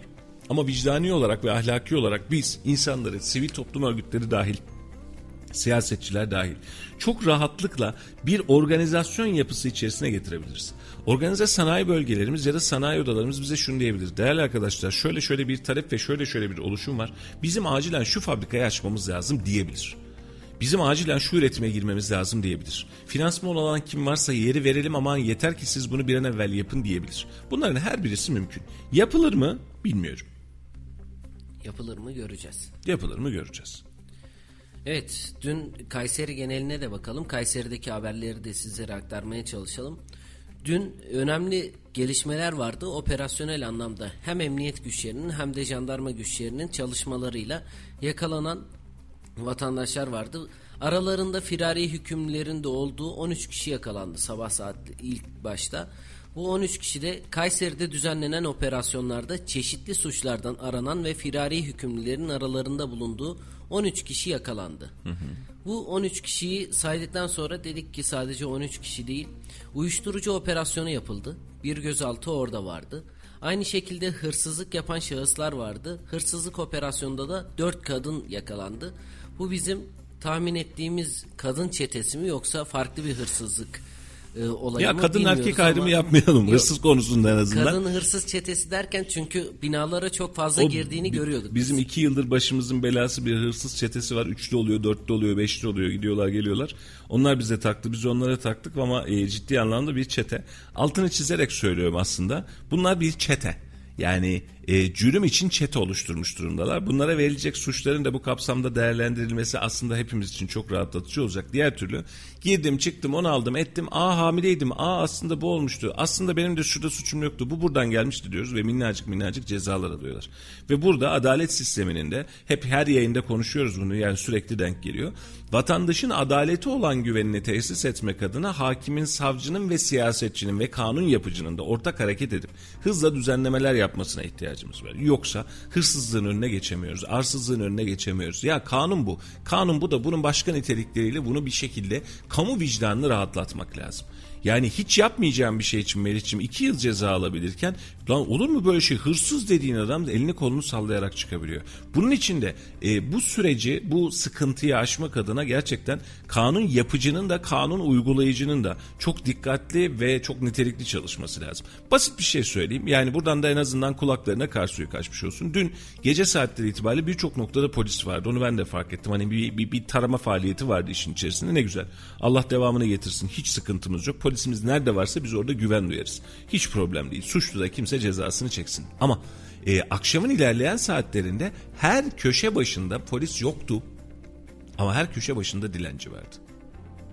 Yeniden başladık. Peçete satıyoruz, mendil satıyoruz, onu yapıyoruz. Ya camımızın içine giriyorlar artık yani etmeyin. Ve her defasında bunu konuştuğumuzda zabıt ekipleri gidiyor iki tane dilenciyi alıyor. İki tane dilenciyi alıyor. Sonrasında üstündeki parayı alıyor başa dönüyoruz. Zabıta ekiplerine bir şey diyebiliyor muyuz? Diyemiyoruz. Adamların yetkisi bu kadar. Ya şunlar artık bir çözüm bulun kurban olayım ya. Yani bak Ramazan geliyor. Üç ayların içindeyiz. Ramazan geliyor. Yarın bir gün burnumuzdan gelecek. Işıklarda, kenarlarda, köşelerde etmeyin. Yani şehrin itibarı bu kadar e, boş, bu kadar bedava değil.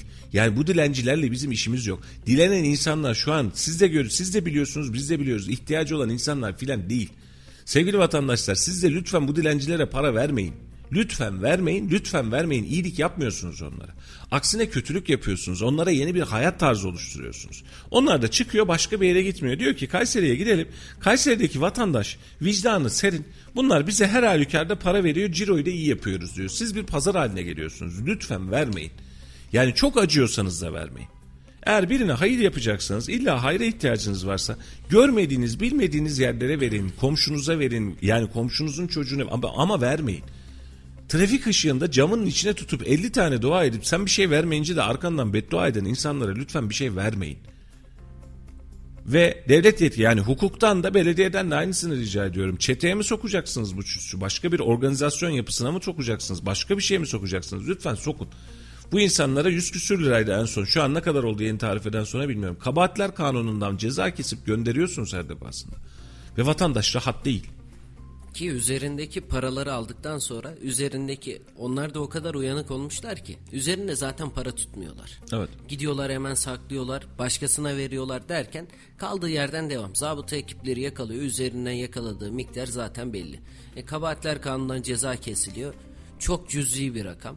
Yani şu an bir yemek yeseniz 4 kişilik bir ailenin yediği yemek parasından daha az bir para cezası kesiliyor.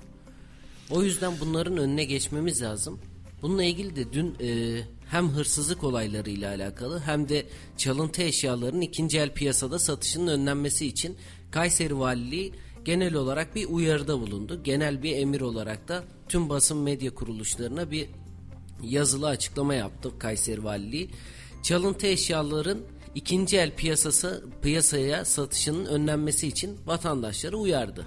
Uyuşturucu ve uyarıcı madde kullanan kişilerin söz konusu maddelerin temini için sık sık ola, hırsızlık olaylarına karıştıkları belirtildi bu açıklamada. Çalıntı malların ikinci el piyasasında satılarak uyuşturucu ve uyur, uyarıcı madde teminine yönelik gelir elde etme arayışında olduğu vurgulanan açıklamada çalıntı eşyanın satın alınması veya kabul edilmesinin suç olduğu vurgulandı. Yanlarında velileri bulunmadığı sürece 18 yaşından küçük kişilerde eşya malzeme alımı ve bu kişilere eşya malzeme satışının yapılmaması konusunda da çarpıcı bir açıklamaydı. Bununla ilgili ikinci el e, telefondur, diğer eşyaların alınırken bir sözleşme, bir dilekçe ile alınması gerektiği konusunda da dikkatli karşılaşmanız gerekiyor. Ki önemli bir gelişmeydi. Burada Çünkü ikinci el eşya alırken biz çoğu şeyi göz ardı edebiliyoruz. Ya ucuzmuş tamam ikinci el eşyaları alalım geçelim diyoruz. Ama bu konuda hırsızlık yapılan ürünlerin de satışının yapıldığı Kayseri genelinde çok fazla gözlenmiş. Kayseri Valiliği de bu konuda vatandaşları sıklıkla uyarıyor. Biz de bir kere daha uyarmış olalım. İkinci el eşya alırken lütfen çok dikkatli olun. Güvenmediğiniz yerden, bilmediğiniz yerden almayın. Şimdi e, valiliğin karar e, genel emir adıyla çıkarttı. E, burada da bir e, vali bey hızlandırılmış bir uygulama yapıyor. E, bu tür konularda kendisi çok hassas. E, teşekkür ederim ve tebrik ederim kendisine. Hadise şu, hırsızlığın azal arttığı yerde insanlar çaldıkları malları satmak için bir pazara ihtiyaçları var. Hırsızlığı burada yapıyorum, malı e, ne, şeye gönderiyorum, e, Almanya'ya gönderiyorum filan diyecek hali yok. Gidiyor, telefon çalıyor, başka bir şey çalıyor, başka bir şey çalıyor, eline ne gelirse çalıyor, götürüyor, bir yerde bozduruyor kendi kafasından. Diyor ki abi bunu verir misin diyor. Şimdi hırsızlık malı satmak, almak ve başkasına satmak dahil olmak üzere suç. Şimdi misal olarak söylüyorum Meriç'im. Telefon e-mail numarası olduğu için çok bariz bir örnek ama tersinden gidelim. Elektrik süpürgesi biri çalmış.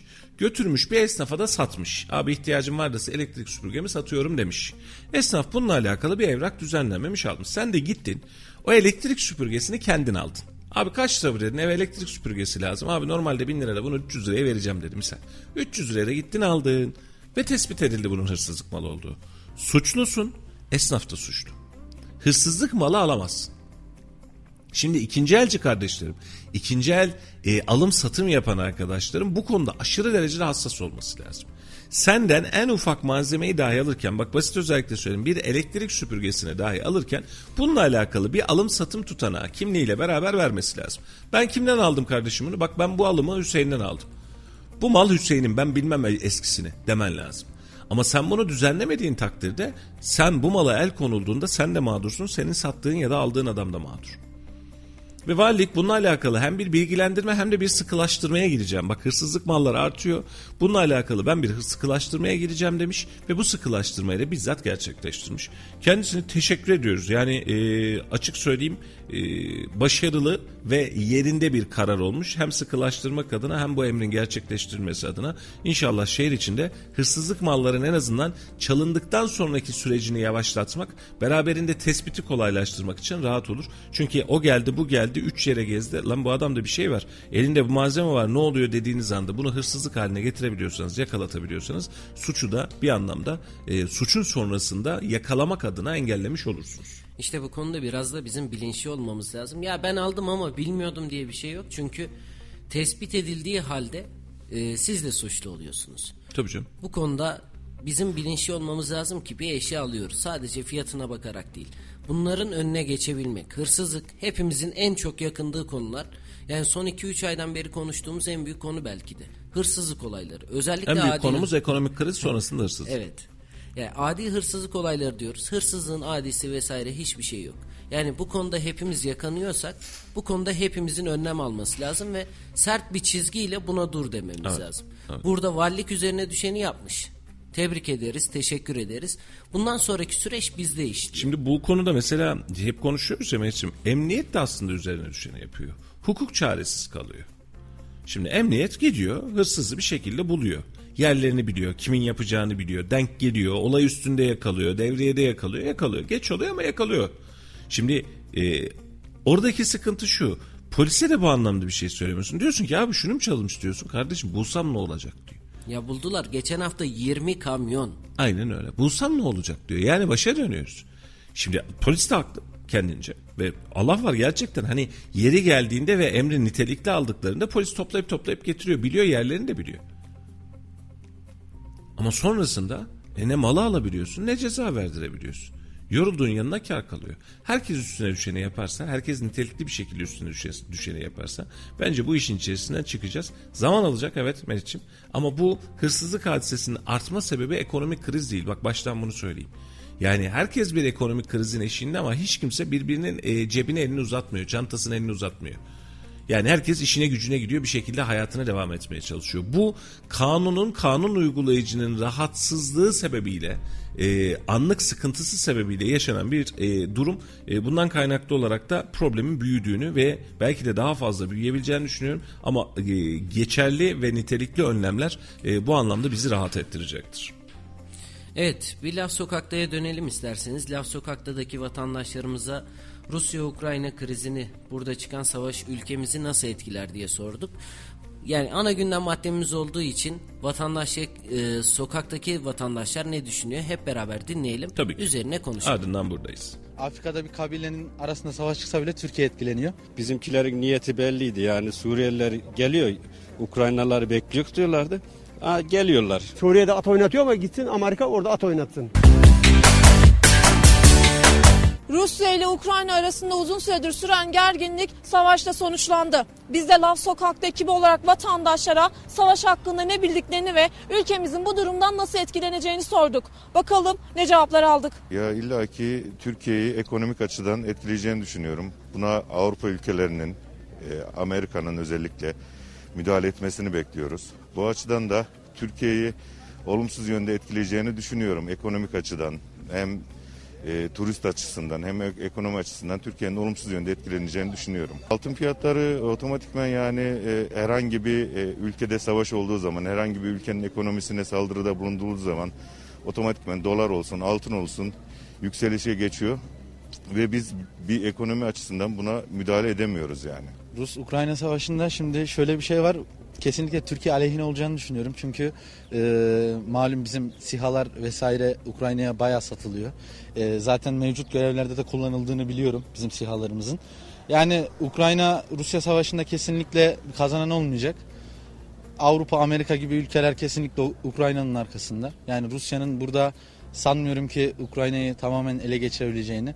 Şu an ülke sınırları içerisine girdiğini biliyorum yanlış bilmiyorsam. Ee, Türkiye'ye nasıl bir etkisi olur diye düşünürsem kesinlikle Türkiye aleyhine olacağını düşünüyorum. Yani Türkiye'den e, alınan sihalar vesaire vesaire daha da sipariş geleceğini düşünüyorum vesaire. Başka da bir şey. Türkiye başka ekonomik anlamda nasıl etkilenecek sizce? Türkiye ekonomik anlamda şimdi Rusya ile ilişkilerimiz kötüleşirse yani Putin'le e, Cumhurbaşkanımızın arasının iyi olduğunu biliyoruz S-400'ler vesaire. Ama hani sanmıyorum ki Türkiye ekonomik anlamda kötü olarak etkilensin. Ama şöyle de bir şey var. Afrika'da bir kabilenin arasında savaş çıksa bile Türkiye etkileniyor. Valla düşünecek bir şey yok. Bu Rusya'nın kafasına koyduğu bir konu. O da kafasını estiği gibi de yapıyor. Çünkü Avrupa ve Amerika çok sessiz ve ancak Müslümanlara güçleri yetiyor ama buyursun cesareti varsa Rusya'ya gücü yetsin. Orası meydan, esas meydan orası Suriye değil. Suriye'de at oynatıyor ama gitsin Amerika orada at oynatsın. NATO orada at oynatsın da görelim. Buna yürek ister. Ülkemiz sizce bu durumdan nasıl etkilenecek? Ülkemizin coğrafi konumu bakımından yerini sizler de biliyorsunuz söylememize gerek yok. Elbette ki etkilenecek. Çünkü orada turizmle bağlantılarımız var. Ee, ticari bağlantılarımız var her iki ülkeyle de. Tabii ki Türkiye'mize de etkisini yapar. Ee, evet e, şu anda öyle görünüyor da yalnız bu birdenbire olmuş bir şey değil. Yani Amerika tutuyor daha önce e, Irak'ta yaptı aynısını. Suriye'de yaptı. Şimdi de e, Ukrayna'da yapıyor. Yani e, Rusya'nın kendisi başa baş e, savaşmak yerine tutuyor aracı e, maşa ülkeleri kullanıyorlar. Yani kendi halklarına zarar gelmiyor ama arada kalanlara oluyor. E, bu da ne yapıyor? Diğer ülkeleri de etkileyecek. Tabii ki Türkiye'yi de etkileyecek. Ama bugün e, dolar 14'ün üstüne çıktı. E, doğru sen de haklısın. Yarın ne olacağı belli değil.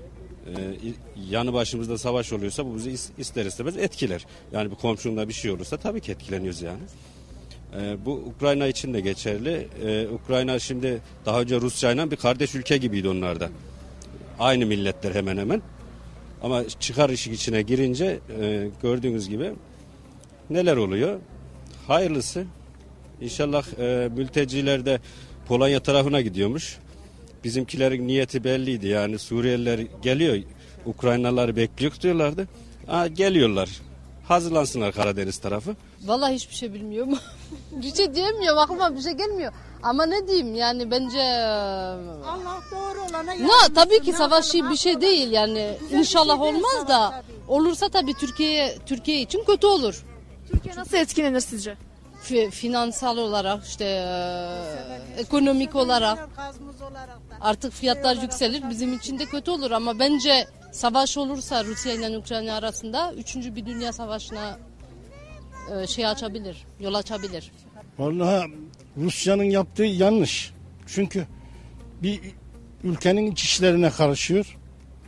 Ee, onun için o ülkenin bölünmesi demektir. Onun için çok üzgünüm. O, onun vesilesiyle de bütün ekonomimiz bizim alt üst oldu. Bir tane altın borcum vardı büyük altın borcu. O te iki katını fırlamış. Ekonomiyi de sarstı. Yani bu konuda bizim de yapacağımız bir şey yok. Ama olmaması gereken bir şey- savaş. Yani devam edeceğini de söylüyorlar. Artık girdi diyorlar, geri çıkmaz diyorlar. Böyle olursa ekonomi daha bizim etkilenecek. Onun için ben de emekliyim. Bizleri çok mağdur ediyor. Valla bilemiyorum ama insanların her zaman için barış içinde yaşamalarını tercih ediyorum tabii ki. Türkiye sizce nasıl etkilenecek bu savaşta? Türkiye zaten yeterince etkilenmedi mi sizce bu zamlardan? Altın fiyatlarında da bir yükseliş meydana geldi. Yani biz yükle, yani yükse, yükselelim diye düşünürken tam tersine düşüyoruz yani maalesef. Yani diyecek bir şey bulamıyorum gerçekten.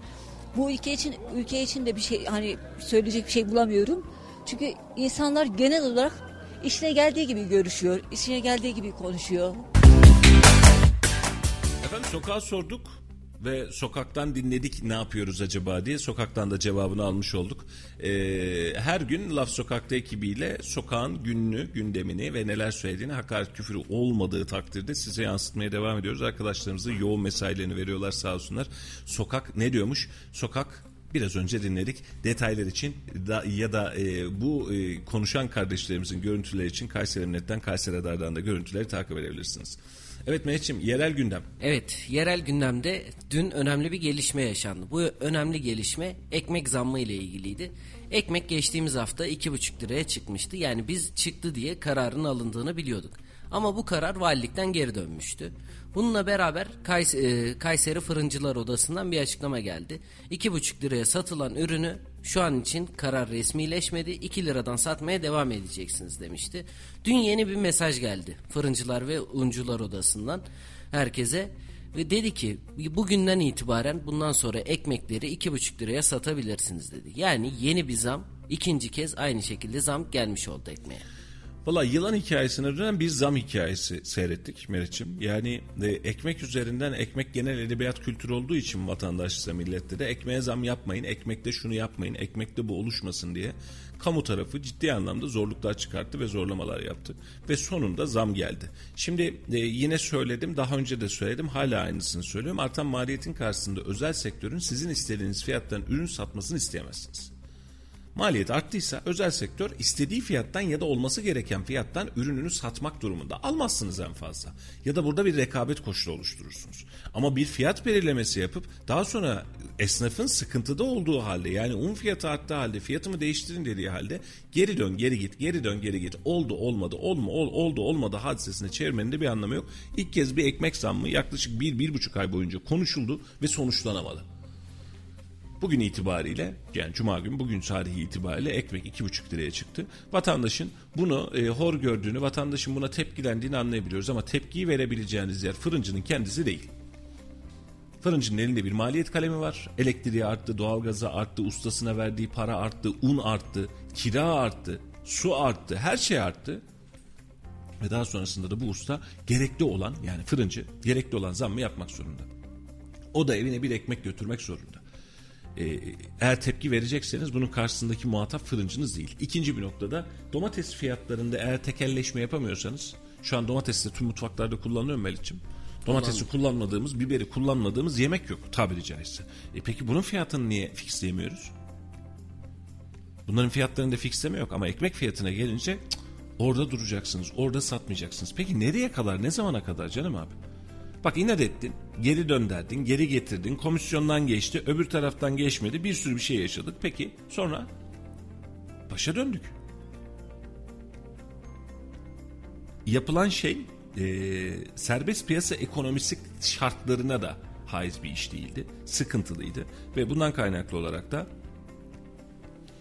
bu sıkıntıyı ancak ve ancak yeni çözebildik. E, ciddi anlamda da büyüdü. Mesela ne zaman gelmiş bakıyorum. İlk ekmek zammı teklifi 2 lira 25 kuruş olarak konuşulmuş. Şu an bakıyorum. 22 Kasım. 22 Kasım'da esnaf odası demiş ki ya biz bu işin içinden çıkamıyoruz. Bizim uygulamamız gereken liste bu demiş. Bunun hazırlığını yapmış. Bu komisyona gitmiş. Ticaret odasından reddedilmiş. Ticaret Sicil Müdürlüğü tarafından reddedildi. Döndük başa. Hadi sil baştan bir daha komisyon toplantısı yapıldı. Komisyon toplantısında oy birliğiyle geçti. Bu kez de valilikten yok dendi. Ve en sonunda geçen haftaydı hatırlıyorsun geçen hafta mıydı geçmiş Evet. olduğumuz haber. Cuma günü itibariyle geçerli olacağız dedik. Fırıncılar Odası Başkanı aman ha geçmeyin sayın esnaf kardeşlerim ceza yersiniz dedi. Bu hafta da kendisi yeni tarifemiz bu diye mesaj attı. 22 Kasım'dan bu tarafa ekmek zammı ile uğraşıyor fırıncı. Aynı oldu. 22 Aralık, 22 Ocak, 22 Şubat. 3 ay. 3 aydır uğraşıyor fırıncı bununla. Hesabını sen yap. Çünkü işçilik arttı. Faturalar arttı. Mayası arttı. Unu arttı. Şimdi bu gelen zam konusunda ya zam geldi böyle zam olur mu diye konuşmuyoruz. Konuşamıyoruz. Çünkü baktığımızda giderlerin hepsinin arttığını ama sadece ekmek fiyatının sabit tutulduğunu konuşuyorduk. Yani fırıncılar için de bu zam hayırlı uğurlu olsun. Evet biraz biz pahalıya almış olacağız belki ama maalesef enflasyon enflasyon da getirdiği bir şey var. Emtia fiyatlarının da getirdiği rakamlardan ibaret 2,5 liraya bundan sonra bugünden itibaren almış olacağız. Ee, fırıncı kardeşlerimiz için hayırlı olsun, vatandaşımız için geçmiş olsun. Ama şunu da söylemek lazım. Gerek e, baştan beri söylüyoruz ulaşımda, ekmekte, e, bu tür ürünlerde ve uygulamalarda sizin hala eski fiyatta almayı beklemeniz bir anormallik içeriyor. Yani böyle bir e, mantık, böyle bir niyet yok. Bundan kaynaklı olarak da fiyatların artması, fiyatların artabilecek olmasını doğal olarak görmek lazım. Bakın şimdi yak- akaryakıt fiyatları bu hafta itibariyle muhtemelen bugün açıklanacak, yarın geçerli olacak. Fiyat artışı söz konusu olacak. Yapılabilecek bir şey yok. Yani bu sadece sizin elinizde bir durum değil. Ve yine söylüyorum fiyatların artmasından çok bizim alım gücümüzün düşmesi üzerine kurulan bir ekonomi sistemi var ve alım gücümüz düşüyor. Esnaf şu an diyor ki ya bizim işlerimiz de fena değil ufak tefek tıkır diyor kendince diyor. E, ama alt taraftaki asgari ücretli ya da çalışan sıkıntısını büyütüyor. E, borçlanmasını da büyütüyor. Yani 3-4 ay içerisinde her birimize yansıyacak başka bir krizin kapısına doğru gidiyoruz. Ve bunu yaparken de e, kendimizce oluşturmuş olduğumuz e, ekonomik sistemlerin teker teker defeat olduğunu yani çok hareket edemediğini de görmüş oluyoruz. Bu da bizi zorluyor. Yani kalıcı bir ekonomik strateji, kalıcı bir ekonomik politika beklerken biz bunları görmek yerine geçici ekonomik politikalar üzerinden konuşuyoruz. Tamam elektrik zammında biraz indirim yapalım. Kredi garanti fonundan biraz para mı verelim? E, piyasadan para toplayalım. Olmadı altını da toplayalım. Olmadı bunu da yapalım diye. Ama şu an itibariyle piyasa bu reaksiyonu size vermiyor. Kalıcı çözümler üretmezsek geçici çözümlerle sadece geçici bypasslar yapıyoruz. Kalıcı çözümlere acilen nitelikli olarak ihtiyacımız var. Ve bu ekmek zammından ulaşım zammına kadar ya iki buçuk lira olmuş ekmek çok mu? İstanbul'da da 3 lira üç buçuk lira. Aynı ekmek. Yani çok mu? Az mı? Değil. E siz unu içeriden üretmediğiniz sürece yarın bir gün iki buçuk lira olan ekmeği 5 liraya yeme ihtimaliniz var mı? Rusya'ya e, biz de ticari olarak almayacağız kardeşim bunu derseniz 5 liraya ekmek yersiniz. Un yok çünkü ortada. Bunun için bu dengeleri ve bu stratejileri iyi e, gözlemlemek, iyi orantılamak lazım. E, ve zam yapılan kısımda da esnafa kızgın olmamak lazım. Yani bu konuda esnafın bir kabahati yok. Esnafın yapabileceği bir şey yok. Fiyatların hepsi artmış. Bırak un fiyatını, enerji fiyatı un fiyatını da geçmiş. Yani onu fırında yakacak doğru mu kardeşim? Ya doğalgazdır ya elektriklidir. O fırına girecek. İkisi de uçtu bu fiyatlar. Ve karşısına çıkan tablo da ya enerji ya faturam da normal geliyor. Neyse ben aynı fiyattan ekmek satayım filan deme şansı yok fırıncının. Mecbur fiyata yansıyacak. Siz nasıl e, sizin faturalarınıza yansıyorsa ticarethanelerde onların da gelen faturalarına aynı mantıkla yansıyor. Elimizden de gelen bir şey yok ne yazık ki. İnşallah bu zam e, esnaflarımıza özellikle fırıncıların biraz da olsa rahat nefes almasını sağlayabilir diye umut ediyoruz biz de. Evet. Yavaş yavaş yayınımızı noktalayalım mı? Toparlayalım. Ee, efendim bugün cuma ve haftanın son günü. Haftayı da kapatmış oluyoruz. Önümüzdeki hafta yine saat 9'a kadar sabahtan başlayıp 9'a kadar sizlerle birlikte olacağız. Yol Açık programıyla. Gün içi programlarımız devam edecek. Gün içi akışlarımız devam edecek. Ama başta da söylemiştik artık Radyo Radar 918 Instagram hesabından bizi canlı dinliyorsunuz. Kayseri Radar'dan değil. Radyo Radar'ı da takip etmeyi ihmal etmeyin. Buradan da canlı yayınlarımızı anlık giderken gelirken yolda da dinleyeyim dediğinizde takip edebilirsiniz. Ee, radyoradar.com adresinden ve tabii ki e, 91.8 frekansından da bizi dinlemeye devam edebilirsiniz. Katıldığınız için, bize eşlik ettiğiniz için, koca bir haftayı bizle devirdiğiniz için hepinize ayrı ayrı teşekkür ediyoruz. Haftaya görüşmek üzere. Radyo Radar yol açık sona erdi.